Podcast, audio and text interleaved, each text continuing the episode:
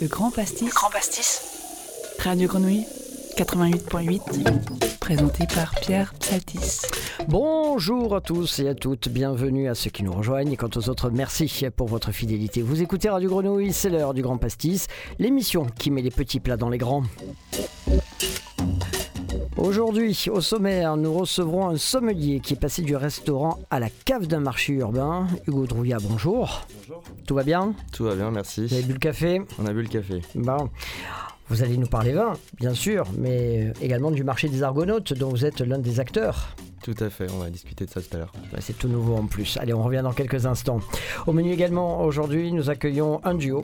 Jonathan Poncelet et Enzo Cala, les dignes représentants du restaurant Flacon à la Ciotat. Tout va bien, messieurs? Ça va, oui, nickel, et vous? Tout va bien, tout va bien. Bon, bon, ça va toujours. Dès qu'il y a- dès qu'on parle de, de food et de vin, tout va très bien. Alors, bah, vous aussi, hein, messieurs, vous allez nous raconter vos carrières respectives jusqu'à l'ouverture de ce petit bijou en centre-ville de la Ciotat. Vous avez ouvert quand? Début mai. Oh, C'est tout jeune alors. Oui. Bon, on va raconter tout ça. Allez, le décor est planté, l'émission peut commencer sur Radio Grenouille. C'est l'heure du grand pastis. Ah, comme je vous l'avais promis, notre premier invité du jour s'appelle Hugo Drouillat. Alors Hugo, euh, vous êtes sommelier de métier, je crois. Euh, c'est ça, tout à fait. C'était, euh, je faisais l'univer- l'université du vin de Suze-la-Rousse et puis j'étais euh, sommelier dans des restaurants gastronomiques avant de, de lancer cette aventure qui est le marché des Argonautes. Vous êtes originaire d'où? Euh, région parisienne, aïe aïe aïe, on est à Marseille. Non mais ça va, vous, vous supportez l'OM quand même. vécu- ouais. Et puis Bon, j'ai vécu va. longtemps à Toulouse, donc ça va. Oui, ça va, ça, vous- ça vous pardonne beaucoup de choses. Euh, donc, euh, Université du vin de Suze-la-Rousse, restaurant gastronomique, pour en citer quelques-uns, et le tout dernier, bah, surtout le Petit Nice à Marseille, chez Mhm. Gérald Passeda. Vous Voilà, avez- coup, vous- y avez fait combien de, de mois, années? J'ai fait un an et demi là-bas. Un an et demi, c'est ma dernière expérience. Et puis après est arrivée euh, l'opportunité euh, du marché des Argonautes. Tout à fait, c'est Ah, ça. Alors, est-ce que vous pouvez nous en parler de ce marché? Euh, oui, bien sûr. Bah, L'idée, en fait, c'était de euh, pouvoir regrouper un petit peu tous les métiers de bouche avec des, des produits de qualité et des artisans. Donc voilà, donc on a essayé de faire un marché comme ce qu'on faisait à l'époque. Donc pas un food court, vraiment un lieu de course et de faciliter en fait au maximum euh, les échanges et les produits. Alors, rappelons qu'il est installé dans un ancien thé dansant qui ensuite a été euh, salle de mariage, puis ensuite le théâtre, hein, théâtre des Argonautes. C'était vraiment un lieu de culture en fait très important dans, dans le quartier. Et d'ailleurs, on a voulu garder un petit peu cette dimension culturelle. en Alors, gardant le nom. on, qui c'est on? Alors on, c'est euh, pour citer les prénoms Amaury, Ouais. euh, et Pierre qui sont à l'origine en fait du, du projet. Et Amaury que j'ai rencontré à l'université du vin il y a de ça deux ans. Et voilà, puis qui m'a proposé de rejoindre le, le projet. euh, C'était fait assez naturellement, euh, voilà, tout simplement. Alors tout à l'heure, vous nous avez dit foot courte, marché. Est-ce que vous pouvez nous redéfinir un peu les, les deux choses? Là, vraiment, on vient faire, on Ces fait courses. ces commissions. C'est hein, ça. ce- En fait, ces c'est courses. important pour nous de vraiment euh, qu'il y ait cette différence. On a l'habitude des halles qui ont été créées de plus en plus ces dernières années de foot courte, où on va Mhm. boire un verre, on mange un morceau. Et on a un petit peu oublié la fonction primaire de la halle qui était vraiment le marché. On fait ses courses. Et nous, c'est vraiment ce qu'on a voulu mettre en avant. On vient faire ses courses en priorité. D'accord. Et alors, euh, pour nous parfaire le, le portrait du, du site, qu'est-ce qu'il y a? Alors du coup, on va retrouver euh, un primeur avec que des produits locaux, donc on source à moins de 150 km, c'est important Donc, pour euh, nous. Ouais, Bucco-Rodanien, frontière, Voilà. frontière varoise. Exactement, en direct des producteurs. Euh, on va retrouver une boulangerie, on va retrouver un, un boucher, un poissonnier, un fromager, une épicerie sèche et évidemment une cave. D'accord. Vous avez ouvert, c'est tout récent. Et on a ouvert, on a fini notre troisième semaine. D'accord. Et il y a du monde. Et il y a du monde. Ça monde. cartonne. On est content. Pour l'instant, on est content, on touche du bois. Euh, Il y a une petite terrasse sur le trottoir. Et on a une petite terrasse, donc du coup on se fait euh, les jeudis, vendredis et samedis soirs, on fait à la fermeture du marché, on fait des apéros du marché où on peut venir manger euh, quelques huîtres, une planche de charcuterie, de fromage euh, et boire un verre de vin, pourquoi pas. Donc j'allais dire la, vitrine travaux pratiques de ce qu'on achète tout au long de la journée. Exactement, on source tous nos produits, on a un comté qu'on source en direct de producteur, un comté fruité qu'on peut retrouver en planche. Donc voilà, après c'est l'idée de pouvoir goûter aussi les produits qu'on propose euh, à la vente, tout simplement. Bon, alors vous, vous êtes euh, le virtuose du tire-bouchon. Euh, S'il fallait euh, dépeindre un peu le rayon, euh, le rayon cave des Argonautes, ce serait quoi? Des vins nature, bio, bien sûr? L'idée, c'est d'avoir un peu de tout. Euh, on essaie de balader en fait euh, dans toutes les régions de France. Euh, on a essayé également d'avoir tous les styles de vin. Donc effectivement, grande partie de bio, 90% de la cave est en bio ou en biodynamie. Euh, des références de vin nature Et puis voilà, après, dans tous les prix, dans tous les styles. Et on travaille aussi avec le domaine EOL, euh, qui est dans les Alpilles à À Égalière. Éga- Égalière. Voilà, hein, ouais, des ça, Galières ouais. tout à fait euh, sur euh, une offre au vrac. Qui correspondait bien aussi à l'idée de ce qu'on faisait dans, dans- dans le temps, dans les marchés. Donc c'est vraiment le vin de table, on arrive avec sa bouteille, on remplit directement de la tireuse et puis euh, Comme Puis les, vrais, les vrais cavistes euh, il y a- il y, Exactement. a 50 ans. hein, exactement. où on a mené Voilà. sa bouteille on, On la amenait sa remplissait au tonneau. voilà, c'est ça. Et donc on va retrouver ce vin-là qu'on allait chercher nous-mêmes avec nos petites mains directement chez le vigneron de la cuve.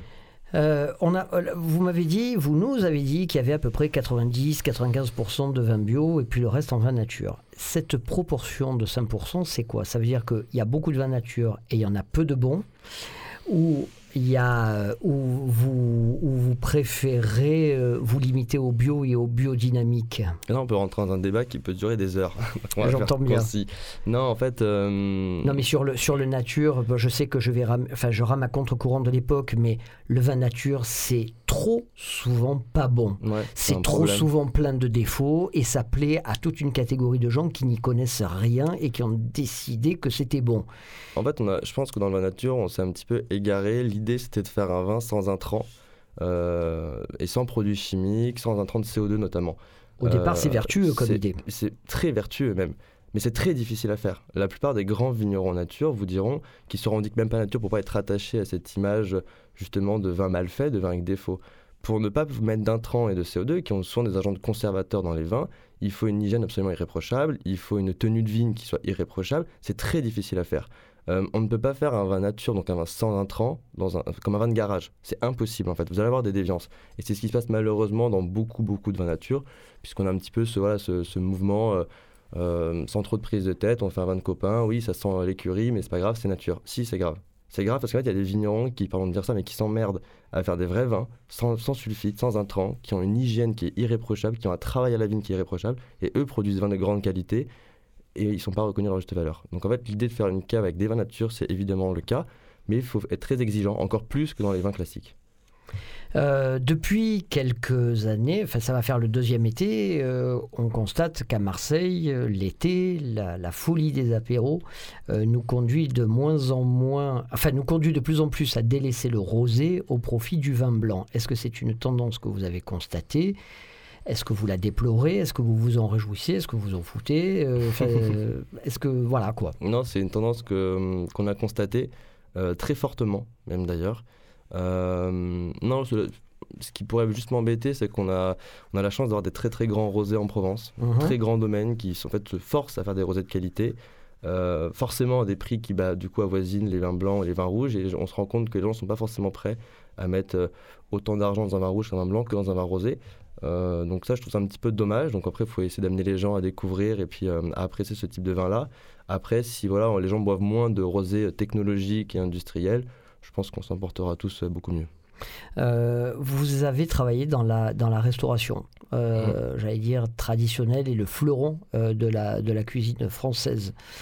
Vous sortez de Suze Larousse, qui est quand même là aussi un, des, un des piliers de notre, de notre identité gastronomique en France. Pourquoi vous n'êtes pas resté dans la restauration traditionnelle? Je dis ça parce Ouais. que tout le monde la fuit maintenant. Ouais, je comprends. C'est compliqué. Bah, il y a déjà euh, quelque chose d'important, c'est le- les horaires, tout simplement. C'est compliqué de concilier une vie de famille avec euh, la restauration. Vous finissez souvent très tard, vous êtes en coupure, vous travaillez les week-ends. Donc ça, ça peut être compliqué. Et puis, euh, moi, après, personnellement, il y avait toujours cette idée de monter mon entreprise. C'était important pour moi de travailler pour moi. Et, euh, et donc là, il y avait une possibilité qui s'était créée, en plus d'être avec des gens que j'aime beaucoup. Amaury, c'est avant tout un ami euh, que j'ai rencontré à Suze Larousse, qui est aussi passionné de vin que moi. Donc c'était l'idée.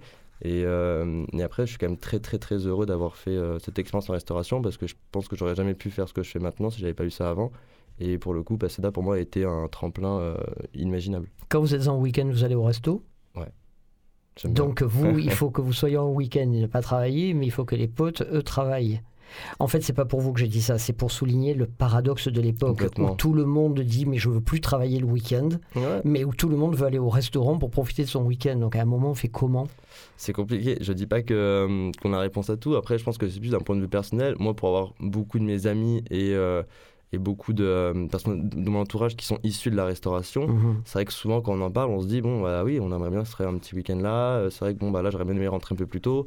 Quand on commence à avoir des enfants par exemple, Bah, c'est toujours compliqué. Et du coup, en fait, c'est pour ça, je pense que les gens aussi euh, euh, quittent de plus en plus la restauration. Moi, je vois, à Suze-Larousse, sur notre promo, nous étions euh, 29 euh, élèves et on a été 3 à 4 à partir en restauration.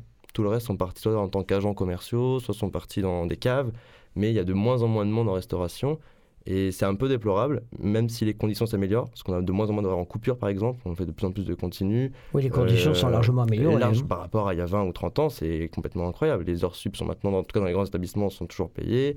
Euh, vous avez des, euh, des jours off qui sont quand même cumulés. Enfin, c'est quand même plus confortable maintenant qu'il y a 30 ans. Mais voilà, mais ça, ça doit continuer dans ce sens-là. Et puis je pense que, euh, qu'il y aura peut-être, j'espère en tout cas, un retour euh, à, à l'âge d'or de la, de la restauration à ce niveau-là. Pour la petite histoire, à- au mois de juillet, le lycée hôtelier avait enregistré 9 inscriptions à la mention complémentaire barman. Ouais. Ils ont fait une rentrée à 6 élèves. Ouais, ça m'étonne pas. Donc là aussi, euh, ça va être compliqué après d'aller boire des cocktails. hein. Là, c'est compliqué partout à ce niveau-là. ouais. D'où vous vient ce goût du vin, de la restauration, euh, du bon? C'est un truc de famille? Pas du tout? Euh, le bon, je pense que je suis beaucoup trop gourmand pour aimer le mauvais. Ouais. Donc déjà, ça, c'est c'est vraiment personnel. Euh, et le vin, le vin, le vin, en fait, c'était... euh, c'est surtout grâce à un ami, en fait, euh, qui s'appelle Thomas, qui, avec qui je travaillais quand j'étais étudiant, euh, en job étudiant, à Toulouse, euh, et qui a monté son bar à vin à Toulouse. Et, euh, et que j'ai accompagné au fur et à mesure de ses dégustations sur les domaines, les salons, euh, rencontrer des agents, des vignerons, etc. Et puis la passion est née assez naturellement. C'est celui qu'on voit sur votre Insta, Euh, non, avec tous les panneaux sans non, ça c'est euh, le pâtissier du, euh, du Petit Nice Ah, qui m'avait accompagné, c'est Mathieu, qui m'avait accompagné en Bourgogne l'année dernière quand on a fait une semaine chez les vignerons. Mhm. Euh, et non, non, là c'est un copain qui avait monté un bar à vin du coup, et, et voilà, j'avais accompagné pendant un an. Et puis je me suis dit, en fait, non, mais je, voulais, je voulais être prof d'histoire à la base. Je me dis, je veux plus du tout être prof, je veux travailler dans le vin. Je savais pas trop quoi faire dans le vin, mais je voulais être dans le vin. Et, et la restauration, en fait, c'était un moyen pour moi de d'aller dans une euh, enfin, la, la chose en fait la plus difficile pour moi c'était pas- il fallait faire quelque chose de difficile il fallait faire quelque chose d'exigeant pour moi Mhm. et je me suis dit que le- la restauration, c'est ce qu'il y a de mieux pour ça. Et encore qui plus est, la restauration, la haute gastronomie. Donc c'était les trois étoiles. Je me suis dit, il me faut une expérience violente en fait pour apprendre un maximum de choses rapidement. Et c'est ce que j'ai voulu faire et je regrette pas du tout. Et, euh, et voilà, c'est pour ça que je suis arrivé à la restauration assez, euh, assez au final, assez naturellement, tout simplement. Vous êtes plutôt sucré ou salé? Ah, sucré, définitivement. Et sucré, vous êtes plutôt gâteau, glace, entremets, gâteau de voyage, Hum, gâteau. Je suis un grand fan des fraisiers, personnellement. fraisier.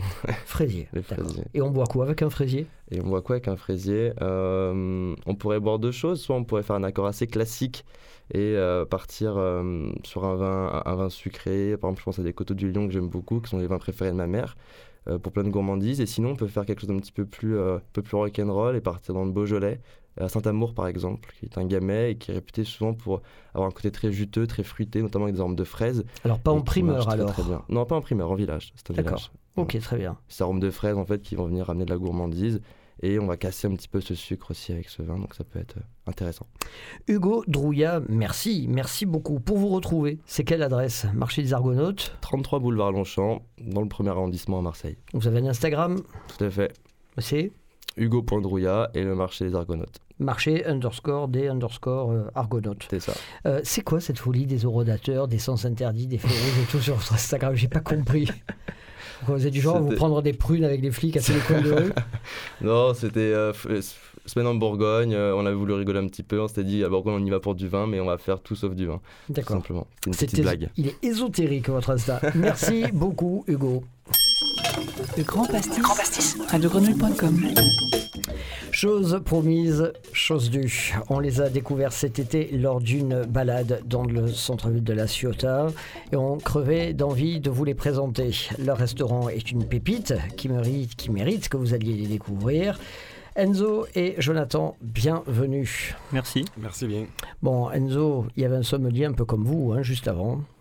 Oui, après, moi, j'ai pas fait d'études là-dedans, je suis plutôt autodidacte. Mais Euh, est-ce que vous vous reconnaissez un peu dans la manière de voir le vin, de, de le proposer aux clients ou pas du tout? Plus, plus ou moins, moi, c'est plus. euh, on va plus proposer des vins que- que- qu'on apprécie, nous, avec qui on a peut-être une petite histoire déjà avec.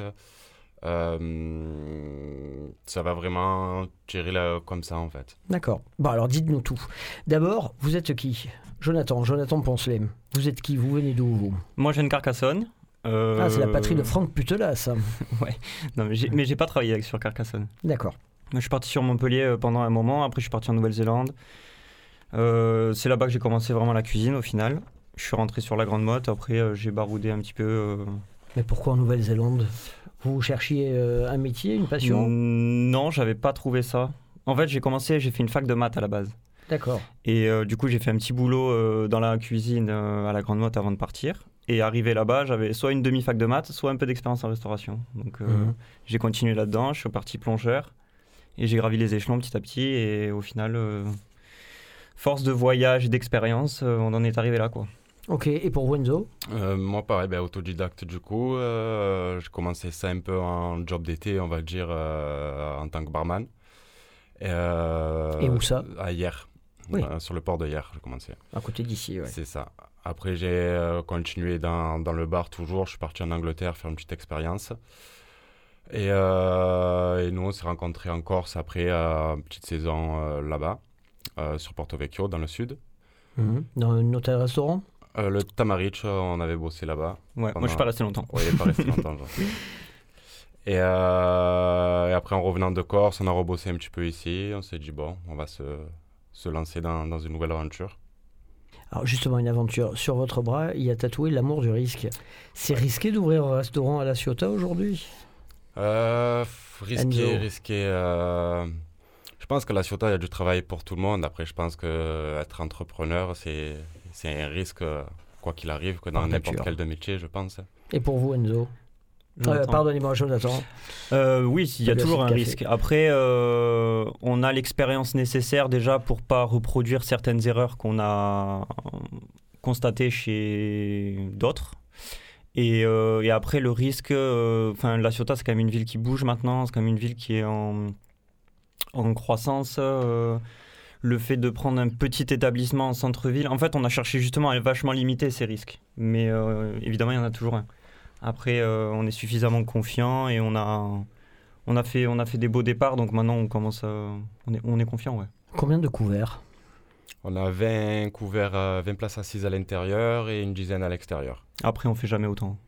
Dans Enfin, une rue en pente quand même. Dans Un peu en pente, ouais. On mange ça. un peu penché On n'a pas Ouais. eu trop le choix. Il va falloir nous faire un truc quand même pour les Il tables va qui falloir qu'on trouve quelque chose. ouais. Bah, il suffit de, sci- de scier les pieds, non? Des- de quoi Des Des tables J'ai bouger. sinon à mettre des, des pieds en dessous, histoire de- qu'elles soient un peu plus stables. On discutera de ça hors antenne. Euh, Ouais. co- comment vous vous êtes répartis les, les rôles? Euh, ben, euh, évidence, naturellement. hein. Ah, Jonathan C'est une évidence. euh, salle, cuisine, euh, Mhm. bar. euh, Enfin, au final, ça s'est fait, ça s'est fait comme ça. Bon, Enzo est pas serveur à la base, mais plus côté bar et tout ça, euh, côté vin, etc. Mais bon, au final, ça s'est fait naturellement. Et après, bah, la cuisine, c'était évident aussi, quoi. Vous l'avez effleuré, hein, vous avez, votre réponse est déjà partiellement euh, faite, mais vous avez vraiment que le sentiment que ça bouge à la Ciotat. hein? Oui, franchement, oui. Et, euh, rien que dans notre rue euh, où on est situé, il y a un an et demi, deux ans, apparemment, il n'y avait aucun restaurateur. Aujourd'hui, il y a le, Le au le au Cœur, le flacon, le bon, le bon vin, trois métiers de restauration. Le LBA Bar, un bar qui ouvrira, bar à cocktail qui veut faire avant-boîte. Un glacier qui s'est ouvert, tout ça en l'espace de d'un an, quoi. Donc ça dynamise pas mal euh, cette rue déjà. Hugo, est-ce que vous les connaissiez avant de les croiser aujourd'hui autour de cette table? Non, non, du tout, mais euh, ça me donne bien envie d'aller manger le week-end prochain. Allez-y. Et il y a surtout un très bon glacier à côté de chez vous. hein. Mm. Ouais, avec qui on travaille justement. Oui, justement, pour un Ouais. dessert. Enfin, moi, j'ai goûté un de- une de ces glaces dans l'un de vos desserts. Euh, c'est bien de faire travailler des gens, des voisins comme ça. Bah là, avec la rue, euh, mine de rien, on travaille. Enfin, avec le centre-ville de, de, de la Ciotat, du coup, on bosse avec euh, la fromagerie, donc les Mhm. fromages de Marie. On bosse avec Alessandro pour la glace. On bosse avec euh, Enzo, tu prends le café et le thé euh, dans Ouais, la rue des Poilus. Gourmand, ouais. Euh, on va de temps en temps euh, chez des primeurs euh, du coin aussi. euh, qui on a d'autres dans le centre. Bah, après, on bosse avec euh, euh, Grégory Orsini pour le miel. Le domaine de l'Olivade, qui est le dernier domaine à faire de l'huile d'olive- d'olive à la Ciotat, avec qui on travaille également. Euh, on travaille avec euh, le, le magasin de truffes aussi qui est à côté. Non, on essaye de, de bosser avec. euh, Enfin, on a des trucs à côté. Pourquoi aller Mhm. chercher euh, C'est bien de travailler avec des locaux pour faire une cuisine locale. Et est-ce que votre cuisine est locale? Parce que vous la parsemez quand même de touches asiatiques. C'est pas du. lo- Je veux pas dire qu'elle est locale 100% parce que je, je, je suis pas là pour mentir. Oui, oui, Mais, ça n'a pas d'intérêt, oui. Mais dans les faits, euh, oui, on essaie quand même d'avoir une, euh, un ADN, euh, une, la colonne vertébrale, on va dire, de la cuisine qui est axée sur euh, une cuisine un peu provençale, etc. Des produits, du moins. De la protéine, on va chercher à ce qui vient d'ici. Le, le mulet, par exemple, on bosse avec du mulet de Méditerranée euh, de pêche. Donc on a tous ces trucs-là. Mais après, les influences font que, que ça part Après, souvent en t'essayes Asie. de la twister là Est-ce que t'as beaucoup voyagé, j'ai l'impression? Ouais, mais après j'ai bossé deux ans avec un chef japonais en Corse Ok. et, euh, et du coup j'ai vachement vachement gardé cette influence là. Donc euh, c'est on n'est pas sur une cuisine fusion, mais franchement on est, je pense pas loin. Oui, vous en frôlez largement les Ouais, bords pour pas, pour pas y mettre carrément un pied. hein. Je pense qu'on n'est pas loin, ouais. Mais après à la carte, je- on n'est jamais euh, aussi euh, tranché en disant ouais on fait euh, 100% du Jap ou 100% ci ou 100% ça. C'est on va avoir un plat peut-être 100% provençal euh, une fois, puis après on change. Ça roule souvent donc. euh, ça arrive souvent, je trouve, dans la, la restauration, sur les jeunes, parce qu'on est- on a un âge qui à mon avis, pas, pas si loin.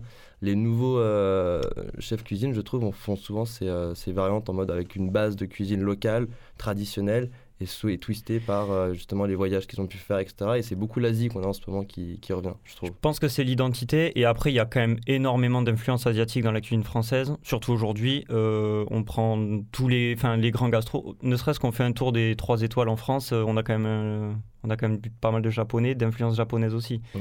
Donc, euh, je pense que mine de rien, aujourd'hui, elle fait partie de l'ADN de la gastronomie française. Il faut se rendre à l'évidence, beaucoup plus que la cuisine euh, euh, latine ou la cuisine, enfin, latine, j'entends sud-américaine ou euh, la cuisine euh, africaine, par exemple, qui est très peu représentée finalement. Ok, moi, intégré. Euh, la cuisine africaine qui commence quand même à Oui, arriver oui. très très fortement hein, C'est- sur. c'est euh, c'est très bien, ça fait vraiment découvrir des nouveaux horizons aussi, c'est c'est quand même super intéressant. Euh, Cela dit, euh, on, on- on se souvient tous de l'influence qu'ont eu Henrigot et Christian Millot avec la nouvelle cuisine euh, dans les années 70, justement quand ils ont souhaité euh, alléger la cuisine en, en retirant un maximum de beurre, un maximum de crème, hein, en faisant, en retravaillant les cuissons du poisson justement sous influence japonaise avec les bouillons, etc. Rappelons quand même que la bouillabaisse à Marseille se cuisait dans un bouillon Mm. et que le poisson cru cuit dans un bouillon, euh, on le faisait à Marseille en 1900 et que euh, ceux qui ont redécouvert ça en 1970, en fait, ont redécouvert ce qui existait déjà. Donc, euh, sur, sur cette influence asiatique, on pourrait faire une très belle émission parce que je suis pas persuadé euh, que dans cette région, on ait mangé euh, des choses et avec des modes de préparation très éloignés de la, de la cuisine asiatique. Mais pour ça, on pourrait en, en reparler. Euh, pourquoi vous avez choisi ce nom de flacon tous les deux avec un S? Alors, à la base, on était parti pour ouvrir une cave à vin ou bar, et bar à vin. Et du coup, on avait ce nom-là, Flacon. Et de fil en aiguille, on s'est dit ben, qu'on allait repartir sur de la restauration un peu plus euh, classique, même si c'est pas vraiment classique notre concept. Mais euh, ouais, du- on voulait s'enlever un stress en fait, quelque chose qu'on connaissait, qu'on savait faire vraiment, euh, plutôt que partir sur deux inconnus qui est l'entreprise et, et le, le bar à vin. quoi. Ben, on reprend l'idée des risques en fait. C'était beaucoup plus risqué de faire un bar à vin, euh, cave à vin par rapport aux connaissances, etc. qu'on en avait, plutôt que de faire un restaurant. Euh, Enzo, a- euh, je vais y arriver, Jonathan euh, nous a euh, défini un peu les, les contours de sa cuisine, mais pour vous, Enzo, la carte, c'est quoi? Vous la définiriez comment? Euh, ben, comment la définir? C'est. Ou je la dirais- décrire alors euh, dirais c'est vraiment des, des assiettes de dégustation à partager. C'est euh, ouais, c'est comme il a dit, une cuisine de fusion euh, avec des produits de, de terroir un maximum et il met un petit peu ses petites touches asiatiques. Enfin, euh, c'est ce qu'il connaît euh, lui, qui fait très bien d'ailleurs. Et vous, en vin, qu'est-ce que vous faites? Qu'est-ce que vous apportez à ce travail? Alors en vin, moi j'essaye euh, d'avoir le plus possible, euh, d'aller sur la France entière, on va dire le plus possible, en, ayant des vins locaux qui me plaisent, où je connais les vignerons, ou, euh, ou que j'ai des petites histoires à- avec ces vins-là, par exemple. Et, euh, et c'est des vins que, que j'apprécie moi en premier. J'essaye de... Parce que faut, faut pouvoir avoir un petit peu de tout. Donc, euh, j'essaye d'être objectif quand même quand je déguste mes vins, mais en général, c'est des vins qui, qui nous plaisent à nous avant, euh, avant tout. Euh, En vin locaux, puisque Hugo c'est un peu risqué à, à parler de, de ses goûts, vous, vous auriez un domaine en ce moment dont- pour lequel vous avez En, en particulier, moi j'apprécie beaucoup un domaine avec qui je travaille, le, le vigneron su- super sympa, c'est le domaine des Béates qui se trouve à Lambesque. Euh, je trouve qu'il a un rapport qualité-prix qui est excellent. C'est vigneron qui, qui apprécie les, bonnes choses, qui est simple, qui se prend pas trop la tête et franchement c'est cool. Il est venu de lui-même au restaurant manger sans, sans me demander euh, de choses particulières ou quoi. Enfin, il a fait sa réservation sur internet comme tout le monde. Non, franchement, c'est une bonne personne, il fait travaille très bien. Euh, Jonathan et Enzo, est-ce que vous est-ce que vous vous considérez à la mode? Est-ce que le restaurant est à la mode? Est-ce que votre cuisine ou votre cuisine est à la mode? Je pense qu'on est dans l'air du temps. Mais après, euh, j'aime pas trop le mot mode en fait. Parce que la mode, c'est éphémère. Au final, euh, du coup, ça voudrait dire que. Enfin. Non, je pense qu'on est plus ouais, dans l'air du temps, dans le sens où euh, c'est assez moderne finalement comme façon d'aller au, de- d'aller au restaurant. On n'est pas sur un menu, on n'est pas sur euh, des, des- des- des assiettes classiques où euh, chacun son plat, patati patata. Là, au moins, on partage tout. Il n'y a pas de menu, c'est tout à la carte. C'est on laisse euh, libre le client de choisir. euh, Parce que chez vous, finalement, il y a pratiquement. Enfin, la, la- la- la- la subdivision très plat dessert, bon, à part le dessert, mais c'est quand même assez flou, quoi. hein, Bah, les y a pas d'entrée, en frontières, fait. Voilà, c'est ça, il n'y a pas de frontières. hein. Non, il n'y a Ouais. pas d'entrée. Il y a des plats végés, il y a des plats euh, poissons, des plats viande, un plat fromage en général. En fait, on a une, une ossature de, cartes qu'on garde et qu'on fait tourner. Mais globalement, après, euh, c'est nous, on envoie, euh, on, est, enfin, on est intelligent pour envoyer les plats quand il faut, au bon moment. Mais après, c'est vraiment, on a, on a voulu laisser libre le, client de- de se créer sa propre expérience finalement, sans rien imposer. Et pour vous, Hugo, est-ce qu'il y a des vins, on, par- on parlait des couleurs tout à l'heure, hein, on parlait des, des tendances rose et blanc, est-ce qu'il y a des, des vins à la mode, des domaines à la mode? Est-ce qu'il y en a eu cette année ou est-ce que est-ce qu'il y a une tendance qui se profile pour les prochains mois? Oui, complètement. Bah, on a eu euh, une grande tendance des vins nature, on en parlait tout à l'heure. Mhm. Euh, et puis après, si on cible un petit peu plus, il y a quelques domaines là qui ont pas mal percé ces dernières années, euh, notamment tout ce qui va être les vins de- qui viennent des côtes rouennaises, qui sont euh, des petites régions qui n'étaient pas très connues il y a de ça 5-10 ans et qui là maintenant proposent des, super vins, des super rapports qualité-prix. On peut citer euh, de Ncerol par exemple, qui là maintenant euh, on le retrouve un petit peu partout, voilà, qui a même été sélectionné euh, en épreuve dans les écoles de dans les épreuves pardon, de, concours de sommellerie. Donc voilà, c'est des petites régions là de France qui maintenant euh, commencent à avoir, euh, avoir beaucoup de succès. Et tant mieux. L'équipe de Flacon, euh, vous préférez, ça, ça bouge plus dans le 13 ou dans le 83 Parce qu'à la Ciotat, vous êtes au- aux frontières là. C'est- C'est-à-dire, ça bouge plus. Bah, bah, on voit aussi que Toulon est une ville en pleine effervescence en ce moment. hein. Euh, voilà, Toulon, c'est le Marseille de 1998. Donc, euh, vous sentez que ça bouge aussi dans le Var ou ça reste quand même les Bouches-du-Rhône qui sont les plus actives? Honnêtement, je, je suis pas trop sorti cet été, donc je sais pas trop ce qui se dit euh, aux alentours. Mhm. Mais euh, non, je pense que ça doit être kiff-kiff, je pense. Moi, je saurais dire, franchement, je sais pas. Alors, quand vous sortez, vous allez où L'un et l'autre? À Sanary. Var Ça, ouais, ça dépend. euh. Moi, ouais, je reste sur Cassis en général, Cassis, La Ciotat, dans ces eaux-là. Enzo, plutôt fourchette ou plutôt baguette? Euh, fourchette, je suis pas... J'ai du mal à, à, à tenir les baguettes encore. Jonathan, plutôt blanc ou rosé? Blanc. Et vos tarifs On mange pour combien chez vous? Bon, j'irai une moyenne euh, aux alentours de 50 euros par tête, je dirais. Ouais, voilà, globalement. Votre adresse? Le 10 rue Maréchal Foch. Ah, La Ciotat. voilà, bra- on aurait voulu le faire exprès. Un numéro de téléphone. Bon, Je ne connais pas. Allez, c'est bon, cata. Le 04, je vous rassure, ils sont tous pareils. Personne ne connaît son numéro. Le 04 88 39 85 76. Un compte Instagram, Euh, flacon avec un S. Restaurant. underscore restaurant. Merci, messieurs. Le Grand Pastis. radiogrenouille.com. Voilà, il est temps pour nous de se quitter. Alors merci à vous tous d'avoir répondu à notre invitation. Hugo, Jonathan, Enzo, à très vite. Merci. J'espère. Merci également à Alex Papy à la réalisation, sans qui rien ne serait possible. Qu'est-ce que ça te va bien le débardeur? Retrouvez le Grand Pastis sur les ondes de Grenouille 88.8 ainsi qu'en podcast sur les meilleures plateformes de diffusion. Rendez-vous également sur le site legrandpastis.com, le premier site d'information gastronomique de la région Provence. Belle journée, prenez soin de vous et à très bientôt. Le Grand Pastis. Le Grand Pastis. Le grand, grand, grand, grand, grand pastis. Le pastis. Le Grand Pastis sur radiogrenouille.com 88.8